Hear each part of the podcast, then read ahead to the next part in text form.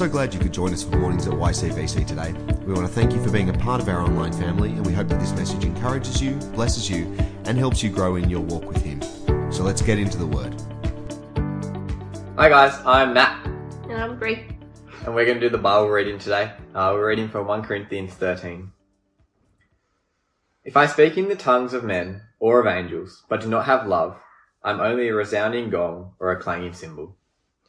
If I have the gift of prophecy and can fathom all mysteries and all knowledge, and if I have faith that can move mountains, but do not have love, I am nothing. If I give all I possess to the poor and give over my body to hardship, that I may boast, but do not have love, I gain nothing. Love is patient. Love is kind. It does not envy. It does not boast. It is not proud.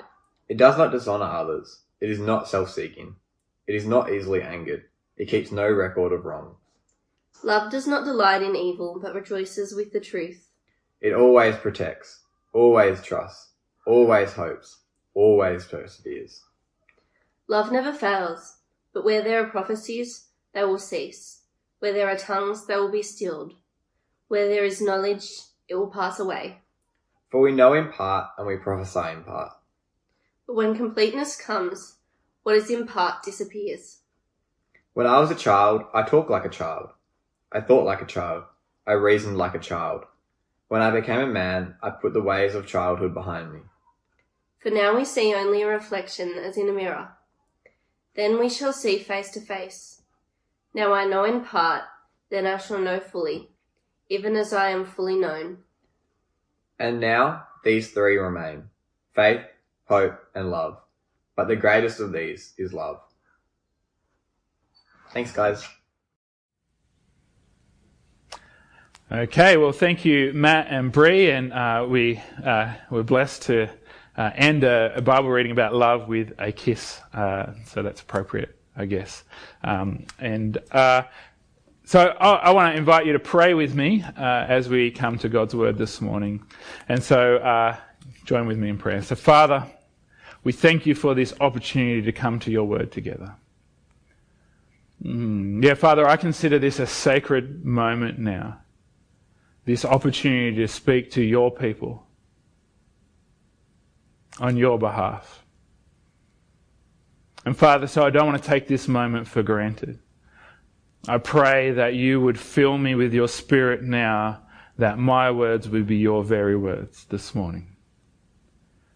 Mm, Father, I hope to have opportunity to do this many more times, but I pray that you would enable me to speak this morning as if this was my only opportunity to declare your word.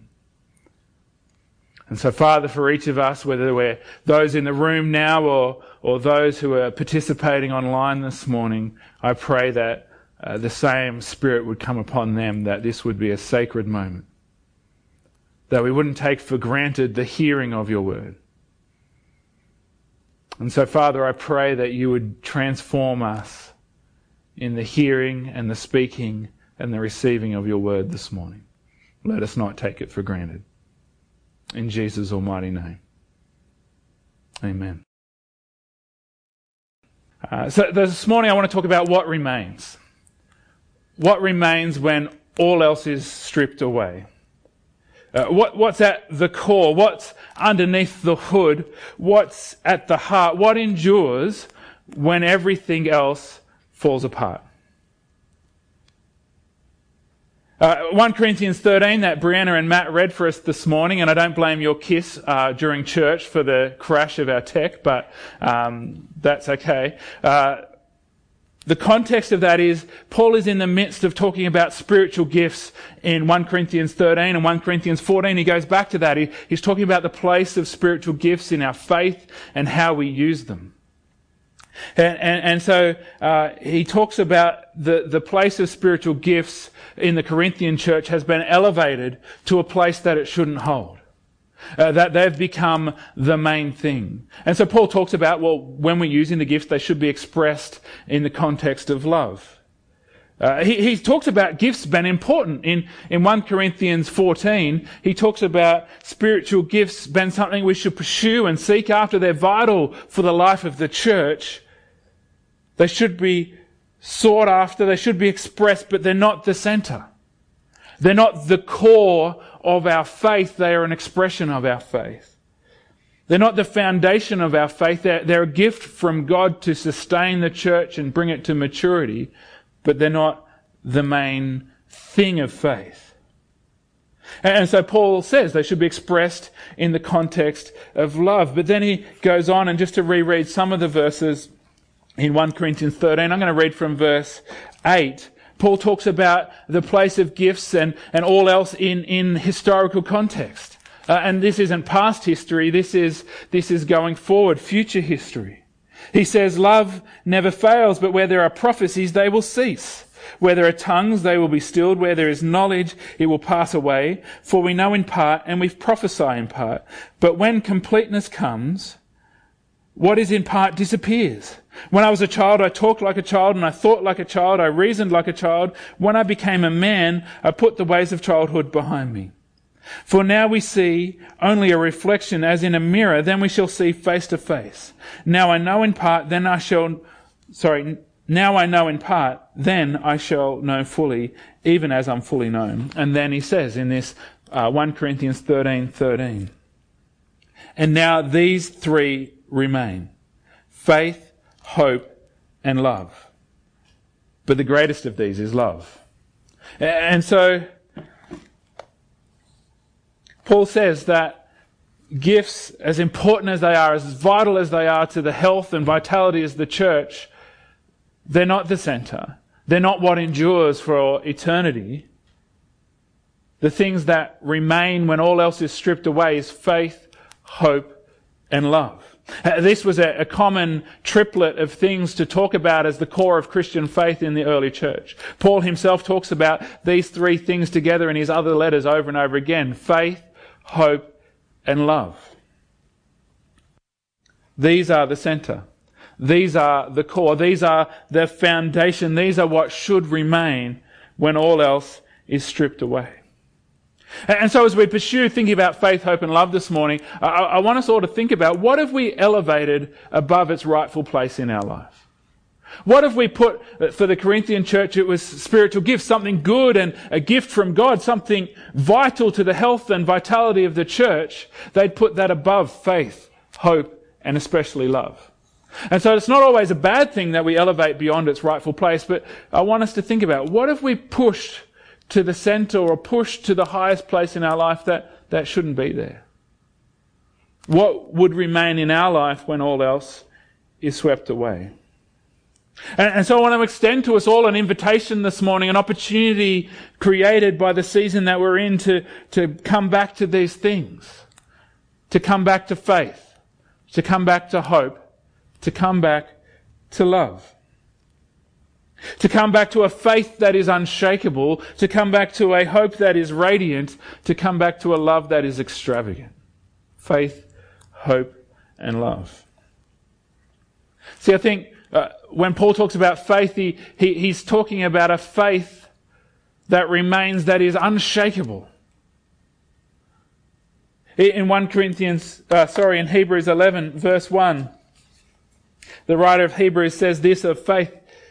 Now faith is confidence in what we hope for and assurance about what we do not see.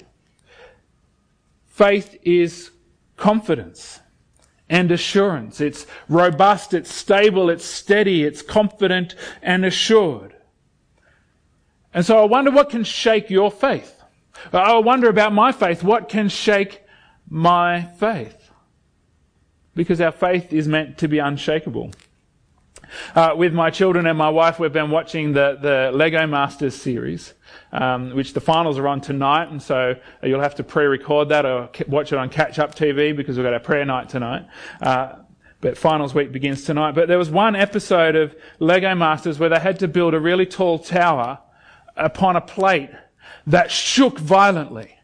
And so the tower had to be so tall and it had to be so wide and, and, and it had to shake, and they would turn up the shake meter higher and higher, and the winning tower was the one that could uh, withstand the highest degree of shake. Um, and actually several towers endured to the distance. They had a faith in their towers that was unshakable. But what determined whether the towers endured or not was how they were constructed. It was the, the, the manner in which they were put together, the foundation upon which they were built upon. And so the same is true of our faith. What determines what can shake our faith is exactly what we've built it upon and how we've built it up. What you, can shake your faith is a product of what your faith is hinged upon. And so, so often we, we hinge our faith, we build our faith upon good circumstances. We, we, we might build our faith upon a hope in our good works. We might build our faith upon a church. We might build it on a particular biblical understanding. We might build our faith upon financial success. We might build our faith upon a particular pastor, or we might build it upon world peace, answered prayer, uh, our own righteousness, a, a healthy marriage. Uh, these things we might kind of anchor our faith to in some sense. And so often we don't know that we've built part of our faith upon those things until those things are shaken and we find our faith shaken. All too often is the story of a pastor who falls and the faith of people falls. And it's tragic when a pastor messes up their life and the life of those who love and, and the church, but but when people's faith is shaken by that, we need to ask the question, well, what was their faith built upon? Because if their faith is built upon a pastor or a church or, or good circumstances or financial prosperity, when, when those things are shaken, our faith will be shaken. Because everything in life can be shaken. Just like that base plate in Lego Masters that, that shook everything. There are seasons in life that everything can be shaken.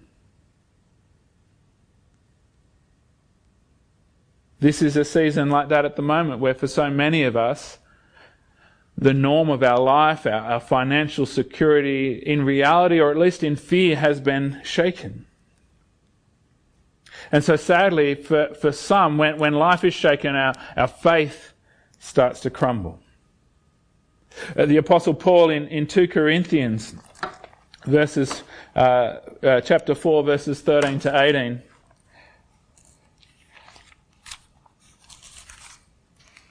Has this to say about their faith? It says, "It is written, I believed, therefore I have spoken. Since we have the same spirit of faith, we also believe and therefore speak. Because we know that the one who raised the Lord Jesus from the dead will also raise us with Jesus and present us with you to himself. All this is for your benefit, so that the grace that is reaching more and more people may cause thanksgiving to overflow to the glory of God. Therefore, we do not lose heart. Though we are outwardly wasting away, yet inwardly we are being renewed day by day, for our light and momentary troubles are achieving for us an eternal glory that outweighs them all. So we fix our eyes not on what is seen, but on what is unseen. Since what is seen is temporary, but what is unseen is eternal." And so the Apostle Paul is, is, is talking here about what is your faith fixed upon? What is it built upon? What is it anchored to? And so if it's anchored to anything temporary, it can be shaken, as we've already said. If, it, if it's anchored onto things that we can see with our natural eyes in this life, then anything that we can see can be shaken.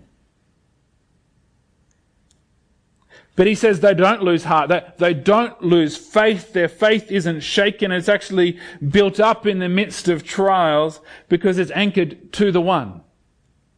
It's anchored to the one who raised Jesus from the dead in faith that he would raise them also. It's anchored not to the one or to the things that they can see in the natural realm. It's anchored to the, the one in which we cannot see with natural eyes. The one who is eternal. And so in a sense, it's, it's true when every Lego brick in the tower of our faith is Jesus and built upon Jesus, we will have an unshakable faith. There was one of those towers. Everyone else had these uh, tricky structural Lego technic things happening on, and, and one of the towers just decided we're just going to build a solid tower of Lego brick solidness that weighed a ton all the way to the to the height, and it was one of the ones that endured. It's as if that fancy tricks and, and different ideas wasn't what they went for. They just said, let's just build a solid block of Lego. And, and so that's the kind of the picture we can have of our faith. When the foundation we build upon is Jesus, and every brick that we lay in our faith is Jesus, we'll have a faith that is unshakable. Uh, I remember the words of a hymn uh, that was written about two hundred years ago, and it actually uses the word hope, which we'll talk about in a moment, but I think this is even more so true of faith. It says, my hope or my faith is built on nothing less than Jesus Christ, my righteousness. I dare not trust the sweetest frame, but wholly lean on Jesus' name. On Christ the solid rock I stand, all other ground is sinking sand. All other ground is sinking sand. And so I want to encourage you this morning to take the opportunity of this season when so much has been shaken to return to an unshakable faith. To build your hope, your faith upon nothing less than Jesus Christ and His righteousness. That doesn't mean that we, we don't be an active, vital part of a healthy church. It doesn't mean that we shouldn't seek to have a good marriage and good circumstances and financial prosperity. It doesn't mean that we shouldn't honour the leaders in the church and, and acknowledge their leadership. These things encourage our faith, but, but what I want us to grasp this morning is they are not the substance of it. They are not the substance of your faith. Jesus and Him alone must be the foundation and the substance of our faith if it's to be unshakable. What remains when all else is stripped back and swept away and shaken? Well, I pray for you it is a faith that is unshakable, that's built upon Jesus. Faith and then hope. Faith, hope, and love. In Romans uh, chapter five, verses one and two, uh, the Apostle Paul has this to say. He says, Therefore we since, sorry, therefore since we have been justified through faith, we have peace with God through our Lord Jesus Christ. Through Him we have gained access by faith into this grace in which we now stand, and we boast in the hope of the glory of God. We boast in the hope of the glory of God. And so there's many things that I hope for. I hope that they discover a vaccine for the coronavirus and, and that that can bring an end to uh, the current situation, an end to the, the suffering and the loss of life, an end to the, the financial difficulties that are created as a result of trying to restrict its growth. I hope that school goes back to normal. I am not a good home teacher. I confess that. I'm not good at it. I hope that many things return to a new and better normal. There's, there's many things that I hope for, but the hope of the Christian faith is the glory of God.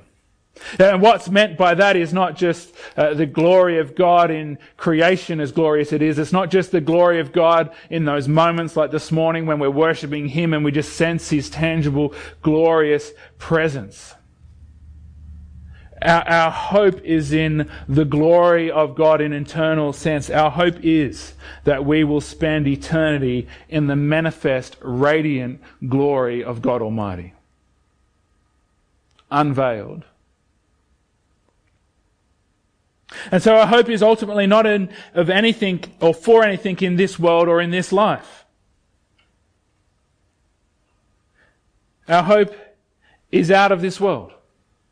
It's radiant. It's glorious because it's for God's glory. And so this morning, I, I want to encourage us in the midst of this season, uh, whether it's been a blessing for you or a challenge or a trial for you, uh, my hope for you this morning is that you would be filled with a radiant hope. But I don't want you to confuse hope and optimism.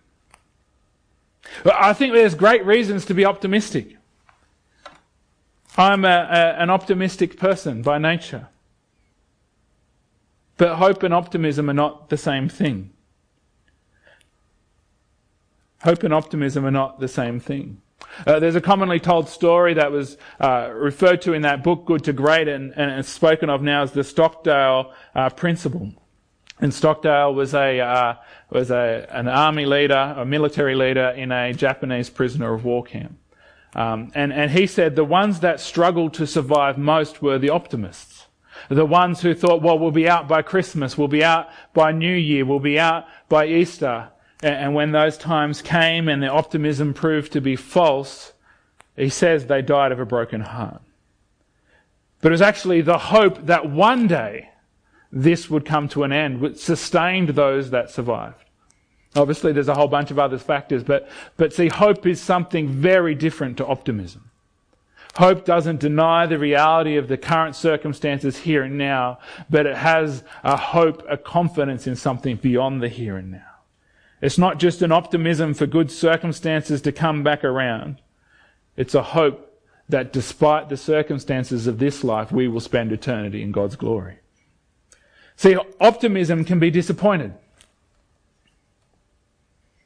Optimism can be uh, put to shame in a sense. We we can be optimistic for something in this life that, you know, oh, they'll have a vaccine in, in a couple months and this will all be over and we'll all be back to normal. That that optimism may be disappointed.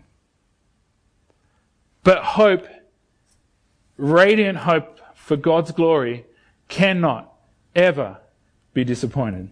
Uh, in Romans chapter three, Paul goes on. I haven't got this one on the screen for you. Paul goes on to say this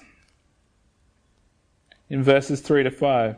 Not only so, like we boast in the hope of the glory of God, he says, but not only so, but we also glory in our suffering because we know that suffering produces perseverance, perseverance character, and character hope, and hope does not put us to shame, or, or many translations say their hope does not disappoint. Optimism can disappoint. But hope anchored in Jesus does not disappoint or put us to shame because God's love has been poured out into our hearts through the Holy Spirit who has been given to us. And so our hope in Jesus will not be disappointed. Hope transcends optimism for the future. Hope transcends the future. And so in Hebrews chapter six, the writer of Hebrews is talking about the promise of God. And, and the writer says, of Hebrews says this, we have this hope as an anchor for our souls. And so when all else is swept away, when all else is stripped back, we have unshakable faith if it's built upon Jesus. And we have an opportunity to have not just optimism, but radiant hope.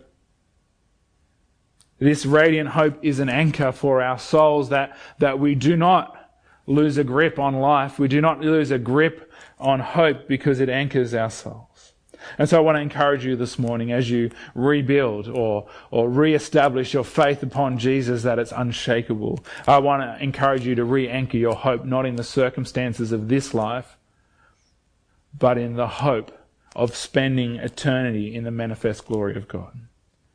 And I want to encourage you to let that radiant hope shine out of you, that others might see it and wonder, what is it about that person? That despite everything that's going on, they're radiating hope. And so we're called to unshakable faith. We're called to radiant hope and we're called to extravagant love. And so in First Corinthians thirteen thirteen, the Apostle Paul says, these three things remain. Faith, hope, and love. And he also says, though, but the greatest of these is love. The greatest of these is love. And so love is the heart of the biblical ethic. It's, it's the heart of the, the ethics of the Old Testament and the New. It's the heart of everything that should shape our behavior. Uh, Jesus and, and, and the writers that, that wrote the rest of the New Testament talk about love as being the thing that sums up all of the law and the prophets. That that love is the foundation of the Christian ethic. And, and so I want us to, to go back, though, and read what Paul has to say about this kind of love. This is found in, in verses uh, four to seven of First Corinthians thirteen. Paul says, love is patient, love is kind. It does not envy, it does not boast, it is not proud, it does not dishonor others, it is not self-seeking, it is not easily angered, it keeps no record of wrongs. Love does not delight in evil, but rejoices with truth. It always protects, always trusts, always hopes, always perseveres. You only need to ask my family, those that I love the absolute most in this world, to know that I fall short. These are the, the people that I love more deeply than anything else in this life. I, I love you, church. But you don't come close to my family, my wife and my children. I love them so deeply. But you only need to ask them. And they may be encouraging. I, I think they probably would be. But in reality, the truth is that I fall so far short of this example of love. This is extravagant love. This is powerful love, yet yet my love is so mild and feeble and all too often self-seeking. Uh, as I was reading through this again this morning, I thought, why does patience have to be first? I can't even get past that. As I compare my capacity to love to, to what Paul says about the kind of love that we're called to exhibit. He says love is patient, and I'm like, I'm done already. Because my love simply is not patient. My love is not slow to anger. My love is self-seeking. Don't get me started on my love keeping records of wrong. I was really deeply challenged by that verse a few months ago. Uh, the reality is I cannot extravagantly love the way the Scriptures talk about love, the way First Corinthians thirteen talks about love. I cannot love that way out of my own capacity. I cannot love that way out of my own self-love. So we have this uh, repetition of Scripture that says, love your neighbour as yourself.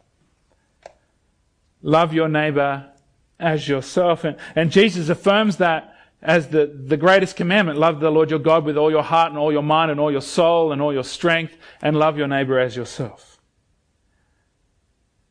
But Jesus actually transcends that truth.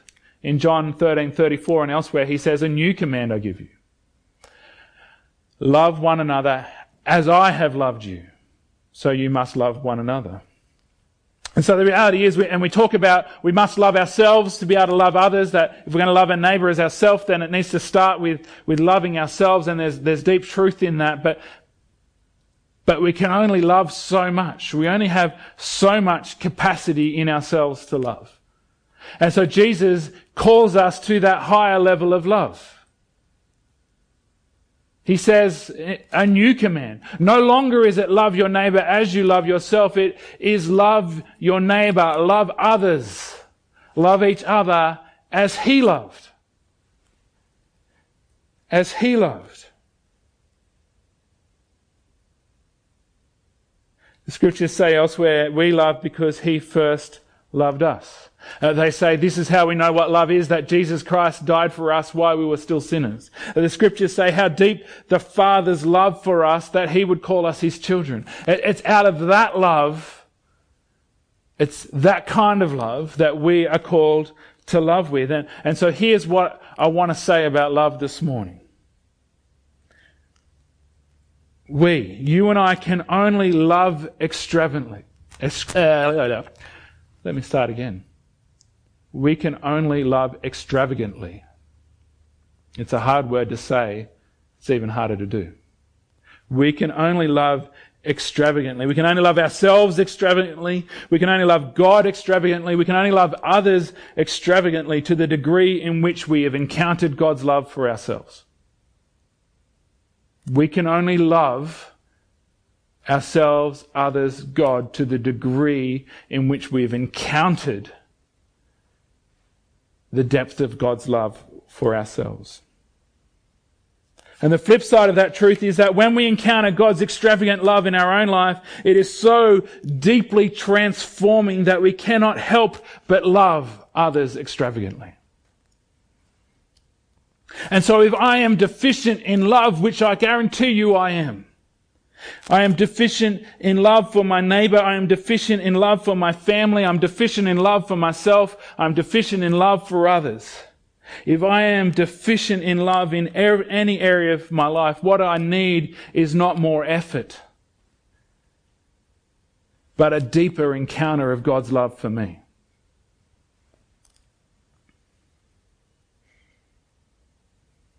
Because we can only love to the degree in which we've encountered and experienced the love of God. In Romans five five, that, that verse we read about uh, having a, a hope, it, it also says that love has been poured into our hearts by the Holy Spirit. We cannot comprehend the depth of God's love with our mind. Good theology is good. I recommend and I encourage good theology, good biblical understanding, good understanding that Jesus loves you theologically, but, but the depth of God's love for you cannot be understood through the effort of the mind. It is encountered in spirit through the Holy Spirit's presence.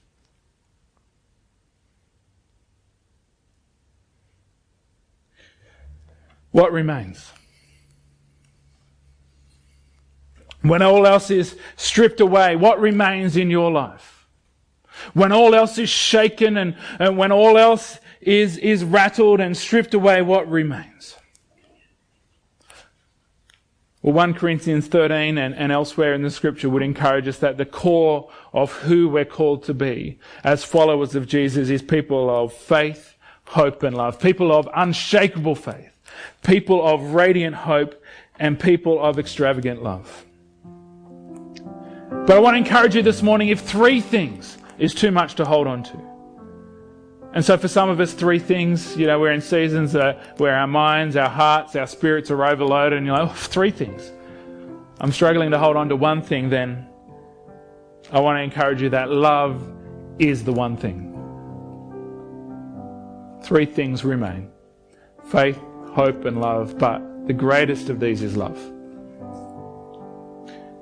And so if there's one thing you'll finish up this morning with knowing, let it be this: you are extravagantly loved by God. You are extravagantly loved by God Almighty. And so as we worship once more this morning in song, I want to encourage you, I want to invite you, I want to lead you into an expectation for an encounter of the extravagant love of God. I pray that this moment would be one in which you experience the love of God at a much deeper level than you ever have before. My words can't achieve that for you. Your mind can't achieve that for you. It simply comes through an encounter with the presence of the Holy Spirit. And so let me pray. And as the worship team begins to sing, you might choose to sing along with them, to declare these words over yourself, or, or you may perhaps just choose to rest in a position of expectation and receiving, whatever that looks like for you. Some might like to put your hands out like this as a as a example of, I'm ready to receive, Lord. Uh, some of you might like to adopt other postures, but I encourage you to position yourself in spirit and physically to receive this morning. So let me pray, and then we'll release our worship team to lead us in this moment.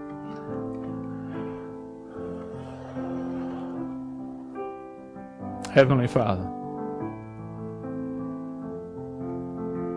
I pray that we, all those who are here this morning, all those who are participating online, all those who will connect with this message at some later date, I pray that you would, by your Spirit, lead us to a faith that is unshakable, to a hope that is radiant, and to a love that is extravagant. we pray this morning. I pray for everyone this morning. I pray, Lord, that you, by your Holy Spirit, would pour love into our hearts. I pray that here and in every house that we're uh, joining together in this morning, that as we adopt a posture of receiving, I pray that we would encounter deeply the extravagant love of God. Pour it out into our hearts. Transform us, that we might truly be able to love as you have loved us. Let us experience in our spirits this morning that deep love, Lord. In Jesus' almighty name, I pray. And if you agree with me, say it out loud, put it in the chat, do whatever you want to do, but, but just declare your amen this morning. In Jesus' name, amen.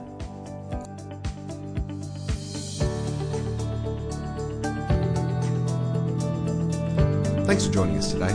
As you head back into your week, we want to encourage you to stay in His Word, stay in His love, and stay strong in your faith. Don't forget to keep up to date with what's happening via Facebook, Instagram, or via our website at y c b c dot church. See you soon.